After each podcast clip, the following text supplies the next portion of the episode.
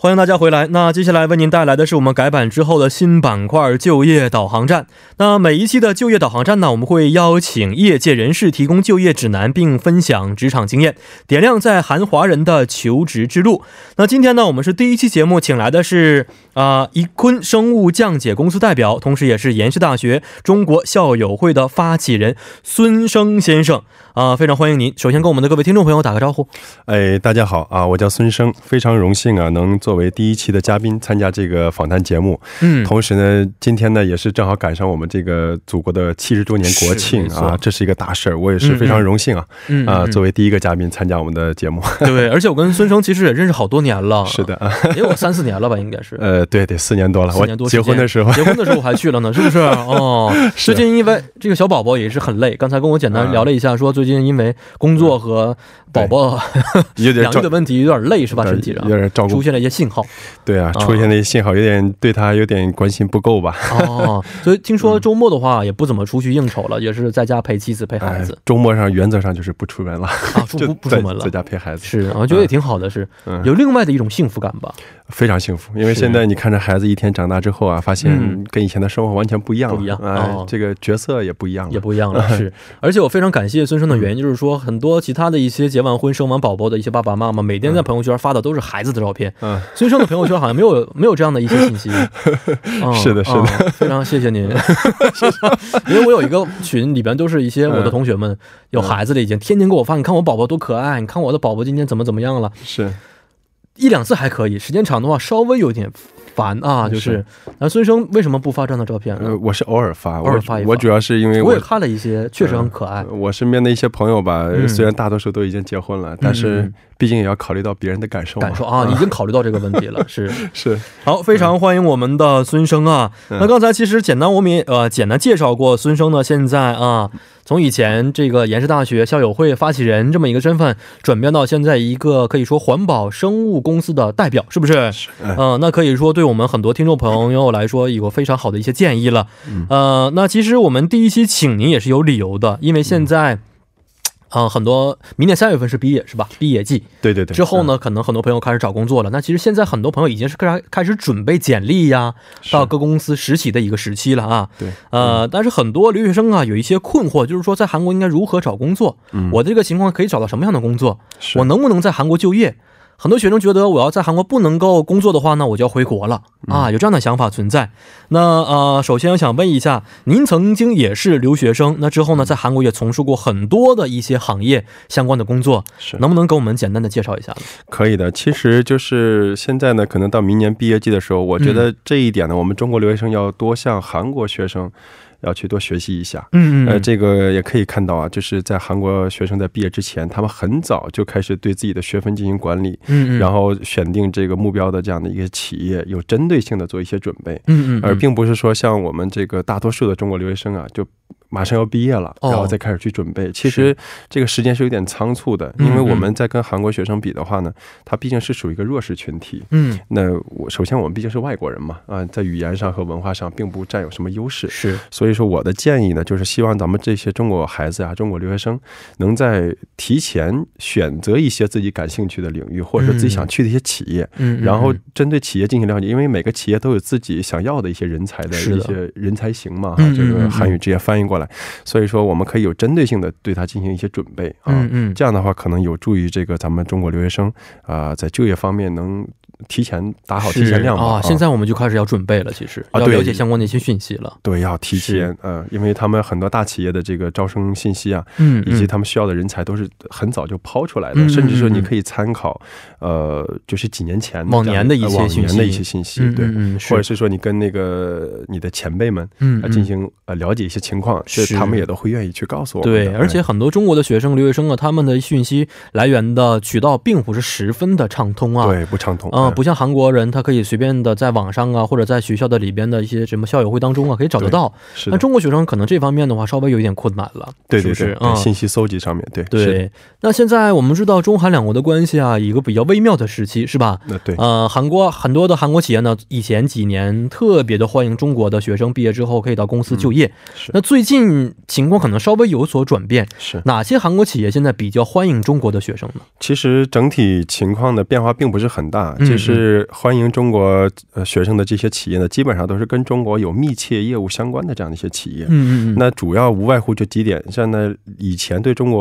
要求就是需求量比较大的首先就是大企业，它有一些大企业。他们首先就在这个业务领域上面它有这样一个硬性的一个需求，这是不可替代的。第二点呢，就是说像韩国一些中小企业，中小企业包括这个进出口，然后流通现在最近比较韩国 比较有竞争力的一些产品，也就是化妆品还有化妆品、服装啊，进出口这方面，所以要求是比较多的。也就是说，我们 对中国孩子需求，对中国学生需求量比较大的这个企业呢，相对于大公司来讲，最近有一个中小企业需求量往往是更多的，只是说他们现在提供不了像大企业那么多的一个优惠的一个福利和政策啊，是这样的一个情况。是哦，那中小企业现在还真的很需要一些这样的了解中国市场的一些人才，是不是？对的对的。但很多朋友可能觉得更喜欢的是大企业， 特别留学生也是有这样的想法，是吧？毕业之后一定要进大企业当中工作才可以。是，那这样想法其实并不是非常非常的成熟，是吧？因为以前我们节目当中也请了一些这个嘉宾说，可以从中小企业先干起，积累一些经验之后呢，你可以跳到大企业也是一个不错的方式，您怎么认为的？是这样的，就是如果要是说我们这些留学生啊，就是在毕业之前已经有了充分的准备，达到这个企业的要求呢，当然了，如果条件允许的话，我还是建议先从大企业开始去学习和历练。 因为在小企业和大企业相比之下呢，它的一些体系和管理机制并不是一样的，就是你到大企业之后呢，你能学到的一些很就是规范的一个管理，你在那个平台不一样，其实你接触的资源也是不同的。是是。那当然了，你在大企业工作几年之后，你再想到一些中小企业去工作，这是相对来说很容易的。但如果反过来你到中小企业工作了几年之后，你再反过来 去到大企业的话，其实这并不是一件容易的事情，因为很多情况呢，就是你到小企业之后呢，中小企业的时候，你一个人要身兼数职，你要做很多工作，那当然对你来说是一个很好的一个提升。是。那但是呢，你到大企业之后呢， 反过来，就是都是模块化的一些工作了，就是而且你要按照他的体系去运作，有的时候就显得不适应，不适应，就你突然就感觉管你的人多了，然后就会显得水土不服。是是。如果我的建议就是什么呢？如果要是说有机会有能力先进大企业的话，那当然了先去大企业去锻炼几年，锻炼一下，这是没有问题的。是啊，是这样的。那刚才我们也简单了解过，说相比于韩国的当地留学生来说，中国留学生在很多方面是有一些 不足之处的啊。那您现在觉得有什么方法可以弥补这些不足的地方呢？其实弥补呢，这个可能要从这个平时自身管理上来去讲的。因为首先我们来韩国留学呢，我这也是我一直强调的几个点。第一个点就是说，我们作为在韩国留学的这个中国留学生啊，首先你最基本的就是要把韩语要说好，韩语，你要想进大企业或者想找一份适合你的工作，首先韩语你一定要过关。您说的这个好啊，指的是什么程度才算好呢？ 最起码你要达到5级或6级吧，5到6级。这个当然考试和实际业务还是不一样的。那你不一样的情况就体现在哪儿呢？例如说你到公司去工作的时候，有人给你下达一个指令或者让你去做一件事情，你听不懂。 是，甚至说你想讲一件事情的时候，你讲不明白，或者是说你在做那个做资料的时候啊，在做资料的时候你发现你写的全都是错别字啊，这个其实是在企业来讲，这是一个很大的一个问题，就是一个交流上的一个问题，communication。没错。第二个就是说什么呢？很多中国孩子虽然来韩国留学这么多年，但是 不敢保证他们对韩国的企业的文化是了解的，因为中国和韩国之间它是虽然都是亚洲人嘛，都在亚洲，但是有文化也相近，但是还是本质上有存在的不同。所以文化方面也要好好的了解一下。对，要深入的了解。没错。 好的，那说到这儿我们简单的稍事休息一下啊。那在改版之后呢，我们其实在 TBS EFM 华语广播呢，会在每天晚上的 8点28分 以及 9点28分 呢，为由播报员连燕为大家送上在韩生活的实时消息。 那现在就让我们把我们的现场交给连燕。 好的，那欢迎回来。那在接下来第二部节目当中呢，我们将继续与孙生探讨一下在韩留学生就业的这个话题啊。刚才我们在第一部啊简单说了一下在韩的留学生存在的一些不足的地方，是不是啊？比如说您刚才提到的第一个是语言方面一定要过关，要达到一个比较高的一个水平，特别是在写一些文章啊，或者说准备一些报告的时候，是不是这个时候的错别字显得特别的不专业，可以说像小学生一样的感觉是吧？这个不可以的。最起码要像韩国员工一样，是是是，咱不能说比别人差太多。对，没错。其实小的一些失误是可以理解的，毕竟是外国人，但是如果这个水平太低的话，也确实是代表不了这个企业的形象了啊。对，那第二个呢，你也刚才谈到说应该对于韩国的一些文化方面，韩国这个社会的底层方面啊，这个每一个层面方面都有一些了解在里边。那除了这两点还有没有一些要补充的方面呢？ 其实归根结底啊，也就是说要不断的提高自身的这个业务能力，当然了，如果要是说一定要在加一点的话呢，我是希望尽量作为中国留学生呢就不要只把这个精力集中在韩国，因为我们的很多的资源都是在国内，因为韩国企业之所以选我们的主要原因也是通过想通过我们做一些国内市场的一些业务，那当然了有的时候你的业务能力就是显得就是比较重要，所以说有的时候也要多参加一些聚会啊，或者是多交一些朋友，这样的话呢也有助于我们以后在实际业务开展过程当中啊提供一些便利啊，是这样的。您刚才也提到了要在韩国多多的交一些朋友啊，这个朋友指的是国内的还是国外的呀？ 是是是，挺可怕的一件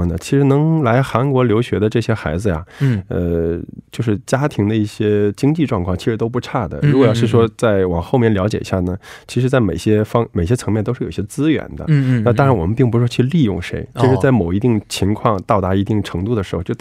情，这个在学校是这样一个学生会的平台，那例如说我们等到毕业之后呢，可能还学习还有校友会，其实每个学校也都有校友会的，这个大家就理解的去参与，因为一个上二回熟嘛，那你像我们在这个平时我们还有个这个在韩职场人的这样的一个聚会来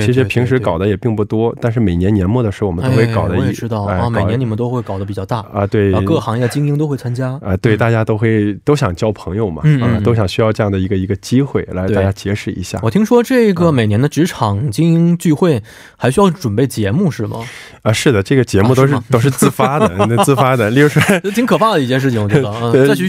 有兴奋，这个让人气氛能变得更好的话，我能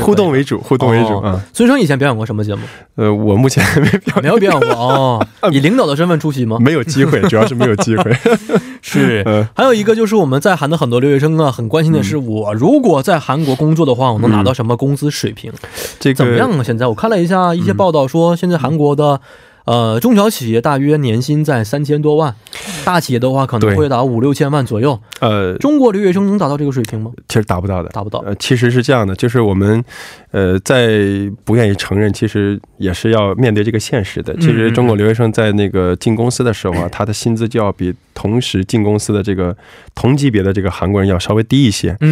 因为他可能是针对外国人教有个要求嘛。你现在您刚才讲这个数据基本上是准确的，但是现在呢， 韩国中小企业一般能到手的话，就是一年年薪啊，年薪的话它可能是3000万左右，这是中小企业，因为最近它 最低人工成本它也在不断的升高，是也比较高，但是你把税刨了之后啊，其实一个月到手也就200多万吧，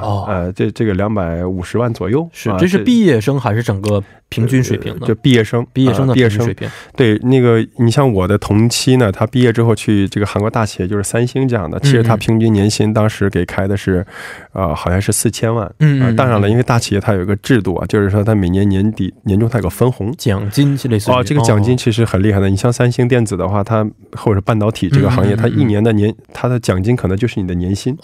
所以说你实际到手的可能就比较多。为什么很多人就想进大企业呢？这是有保证的，但是中小企业没有这样的制度，对，所以说基本上就是这样一个情况，要分的话就是中小企业和大企业两类进行区分。我周边好多朋友也都是在韩国企业当中工作啊，但是我听说在韩国的外国人如果进入韩国本国公司的话，其实很难升职， 即使升职的话可能也达不到韩国人的这个水平。真实情况也是这样的，但是这个倒不人家倒不是说明文规定就是外国人不给你升，听说有个限度，就比如说你能只能升到什么科长啊，还是什么这样的水平。对，但是升到部长那都很难了，大企业的话是，但小企业无所谓嘛。韩国人其实升到部长的话也没几个，是不是？对，那都50岁左右了啊。是的啊、哦嗯。好，这个是我们简单的了解了一下在韩国工作的薪资相关的情况啊。嗯。但是我们都知道，因为经济情况并不是非常的理想，最近对的、嗯，所以呢，就业环境也并不是很好，特别是我韩国最近媒体也报道过说青年失业率问题呀，还有就业率啊，都不是非常的高啊。那您建议现在面对这样的一个整体的大环境，学生们在毕业之后是留在韩国更好呢，还是回国发展更加有优势呢？其实这样的，就是刚才我们在这个之前也有人这个共享过这样的信息，其实现在韩国今年的这个 GDP 它是呈现一个负增长的一个事态，其实这个对于国家来讲它是很严重的一个事情了，那也就会间接的导致这个失业率不断的上升，再加上它的人工成本又高，所以说很多企业呢再加上现在国际的这个形势也比较混乱，包括咱中美之间的这个贸易战，其实对韩国影响还是蛮大的。是的，那也就导致企业现在不招生了，不是不招生，就是开始不招聘了。没有什么新的一些职员可以进入到企业当中，因为他没有更多的业务去做，他公司不创造收益的话，他就没有办法给员工开工资，所以说也就间接的导致他们现在对招聘这一块现在是缩紧的一个状态。但是有的时候你再想一想，就是他毕竟是要以自己国民优先的这样一个政策，也就是说现在本国的一些青年的失业率都这么高，那同时呢，它肯定是本国民要先优先的。是的啊，那所以说，综上所述呢，咱们现在国家这个整体来讲啊，就受这个大的环境影响，虽然说也是受一定影响的，但是整体咱们这内需市场是非常大的。相对来说，我们结合在韩国这个留学的经验以及这个相关的业务经验，回去想做点事情还是很轻松的啊。回国相对来说机会还是蛮多的。再加上我们现在对这个双创、双招、双引等等的一些优惠政策，都在积极的去把这些海外的一些人才想引进回来。是，所以说有一些地方呢，这个政策还是非常优越的。比如说我们有一些核心项目回去的话，政府会给你补贴，给你一些创业基金，这个是很好的。是，对，但是这个方面是非常不错的。对的，是。而且我看了今天上午在看这个阅兵式的时候，也提到过，现在中国很多地区啊都提出了不同的一些政策，比如说什么振兴东北啊，开发大西部，虽然一直在做，但是呢，以后可能会做的更加的这个多一些啊，投入更加多一些。那中东部地区不用说了，一直发展的非常不错，是不是？对，所以一直是一个发展的态势。虽然即使最近经济形势并不是非常好，但是刚才您也说过，内需市场非常庞大。对，这个时候我看。大家其实花钱还是比较没有什么思考的，都是不是？还是这个花钱没有什么特别大的一些影响啊，对，该怎么花怎么花。是的、所以您觉得这个时候可能回国的时候想创业也是一条比较好的选择了。对，创业也好或者就业也好啊，相对来说这个机会会更多一些，是啊，更多一些，比韩国相对于韩国来比啊。是，但是问题啊，还有一个就是，中国国内现在。遍地基本都是留学生啊，海归。而且我们从韩国学校毕业的，说实话，在相比欧美的学生当中，还并不是非常有优势，这是现实，我觉得是不是？对。那您觉得这些没有来外国读书的人，他们还有去外国读书的必要吗？其实我们到国外来留学，首先我们要端正自己的一个目的。你来留学是为了什么？其实如果是说我们只是想拿一个文凭的话，其实出不出来无所谓的。是。但是我认为呢，我还是比较希望大家能有机会多出去留学，去看一看。为什么呢？因为我们在这个留学的过程当中啊，不仅仅是积累这个书本上的一些知识，我们更多的是要开拓自己的视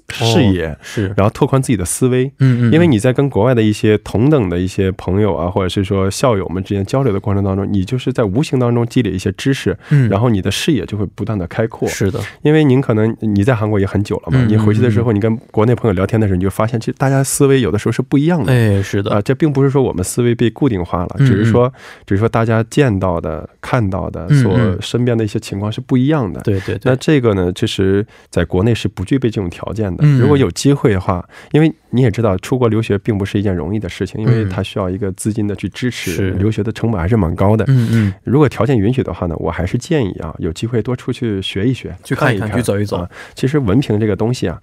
只是一张纸嘛，回去之后。还是要靠自己的这个真凭这个实力，没错。其实门凭就是一个敲门砖而已，你过了这个技栏门之后，更加重要的是这个人本身所具有的一些才能啊，才更加重要。对，那刚才我们简单的也介绍了一下孙先生的身份啊，以前呢在学校当中也参加了非常多的活动，是的。那么毕业之后呢，现在是以前也当过很多企业的代表，是的，现在是一家生物降解公司，一困公司的代表，是不是？ 这个公司什么公司？能不能简单跟我们讲？我们这个一坤这家公司呢，其实就是做生物降解的一家公司，它是从原料一直到产品到销售，我们是一体化的一家公司。那这个生物降解可能很多人对这个概念并不了解，也就是说现在就是塑料吧，简单说也就是塑料，现在因为那个联合国这边开始对这个塑料开始禁塑了嘛，因为造成了很大的污染的问题。因为塑料可能几百年它都不降解，但是我们这个生物降解这个材料呢，是从玉米里面提炼出来的聚乳酸， 用聚乳酸然后做成了这样的制品。这个制品简单的比较形象化一点给大家讲，例如说吸管、杯子以及我们喝的这一些饮料还有购物袋，其实我们都很容易降解了。对，如果扔掉的话可能就是6个月到1年之内它就完全降解，降解啊，就没了，就被生物吃掉了。而是这样的一款产品。是就非常环保的一款产品。对，我们之所以做这款这个业务呢，是现在韩国 政府也开始慢慢的禁塑了嘛，禁塑之后，因为我们的成本相对来说塑料比塑料贵，贵的情况下，但是禁塑之后能替代塑料的也就不外乎纸质产品和这个生物降解产品。所以我们整个的市场现在做的还不错，所以我们整个的可能在农业方面有一些 政策和补贴吗？现在补贴还没有，但是可能在农业方面是有补贴的，农业方面。这也是非常好的。但是您也创业过很多个公司是不是？创业的这次的契机是什么样的呢？这次契机其实4年前我们本来想收购一家那个乐天下面的一家子公司，当时可能也知道因为萨德的这个事情出现之后吧，我们就直接就叫停了这个收购的，然后但是也考虑当时市场并没有完全 形成，所以从去年韩国政府开始颁布这个禁令之后，我们觉得机会来了。然后我们就重新成立了一家公司，现在就在专门的去做这个事情。刚才你也讲到了，我其实这个只是我公司其中一家公司，我现在还有两家公司也是在做的，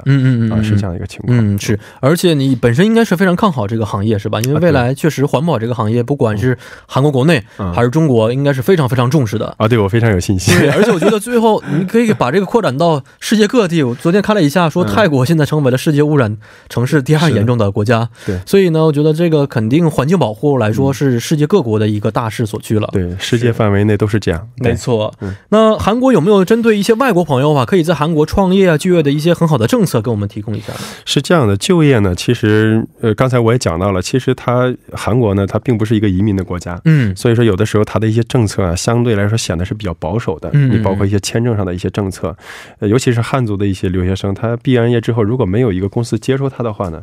他可能就要选择就必须得回国了，签证到期。但是现在还还好，如果说你本科或研究生毕业之后，他有一个就业准备签证也第10签证，这个还能给你一段时间缓冲期。这个也是并不是说这个事情也并不是很长时间。然后还有一个就是就业方面呢，他每年政府都会就外交部那边好像是他都会组织一员工的一些企业 然后报名，然后他组织一个叫外国留学生就业博览会，然后他组织一个叫外国留学生就业博览会。然后这通过这样的一些企业然后选上来的这个员工啊，政府是提供这个签证的。其实我们很多孩子最大的问题就是签证问题，是创业这块呢，其实政府他更 因为你也知道现在就业环境比较不是非常理想，所以说现在韩国政府也在积极的鼓励韩国年轻人去创业。是，那当然了，这个我们也是其中的一部分，一部分呢其实他们政府更希望我们中国的这些年轻人和韩国这些年轻人合作，然后去创造一些项目。所以有一些支援扶持的一些政策啊，都是说我们要达班子，要组团队。我也听说了说要想创业的话必须每家公司有多少个韩国职员才可以。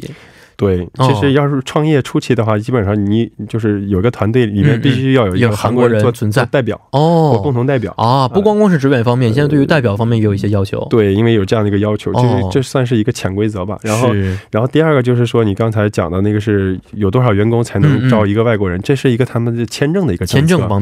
最起码要有5个韩国人你才能招一个外国人，哦，5比1的这么一个比率，5比1，而且有的时候对你企业的销售额你的财务状况它也要审核， 这是比较严格的，所以说就导致很多中小企业想招一些中国人，他条件不允许法律的原因不能够去招。对，所以现在很多韩国中小企业他在招人的时候他就要求说 F 签证优先，对，因为他解决不了签证就可以解决掉的话，这样的话比较方便了。对，他解决不了签证这些原因导致了现在很多留学生不能够在韩国很好的就业，找到非常理想的工作。对，是，其实很多孩子还都是希望能在韩国，因为来韩国留学这么多年了嘛，还是希望能在这边 锻炼一下，然后再回去。这样的话对于他们以后的职业规划也是有好处的。没错，但是因为韩国这个签证这个问题啊，确实卡住了很多人，给很多人设置了一个坎儿。是的，那现在不管是就业还是创业啊，在您看来的话，在韩国的这些留学生应该做好哪些准备呢？这个我就是借助一句咱们习主席的一句话吧，就打铁还需自身硬嘛。就不管说我们就业还是创业也好，其实 你不管选择哪一条路，我觉得都是需要做一个充分的准备的。那也就是说每个人的人生规划都不一样，那你要是就业的话，你就按照就业的方向去做准备，但是往往有一些人工作一段时间之后就发现其实每个月拿的一些工资吧也达不到这个富裕的生活的状态，觉得我自己花这么多时间和精力的话还不如自己创业呢，对吧？很多青年朋友是这么想的啊，但是就是说我还是建议呢，你在创业之前一定要 积累足够的经验，因为每一个行业你在进去的时候并不是你看的那么简单，你一定要在里面，其实你像我做这么多年，我也积累接触很多行业，其实也失败过，然后也吃过很多苦，那这个也都是一个很宝贵的经验。所以说在你以后在做一些项目的时候，你就可以很好的规避它。那我所以说在我们这些留学生啊有具备一定抗击打抗风险能力之前，我还是建议到企业去先去锻炼积累一些经验 和人脉，然后以及你想做的这个行业的一些资源，然后你再从中定好你自己的位置，你到底能做到什么程度，你是自己有一个判断，然后你再去做。不然的话很盲目的去创业的话，说实话这个失败的概率还是蛮高的，那就那个钱其实就打水漂了。其实教那个学费还是没必要的。没错，我也看了一下真正能够进行二次和三次创业的这样的青年，从统计上来说是不是很高的比率，是吧？希望这个一次都能成功，是不是？好，今天也是非常感谢我们孙生先生啊来到我们节目当中探讨了一下在韩流学生应该具备哪些能力啊，以及在韩国应该如何的去工作和学习，非常感谢咱们有机会再见吧，好不好？好，好的，下次再见。好，那接下来为您带来的是邦您解答板块。 聚焦韩国生活讯息，关注在韩华人动态1013信息港，需要你我的参与。参与我们的节目，您可以发送短信至1013， 每条短信会收取您50韩元的通讯费用。 如果您对收费是一脸嫌弃呢，也可以通过我们的微信公众号搜索 TBS 互动， 关注之后即可发送短信参与到我们的节目当中。1013信息港，期待大家的参与。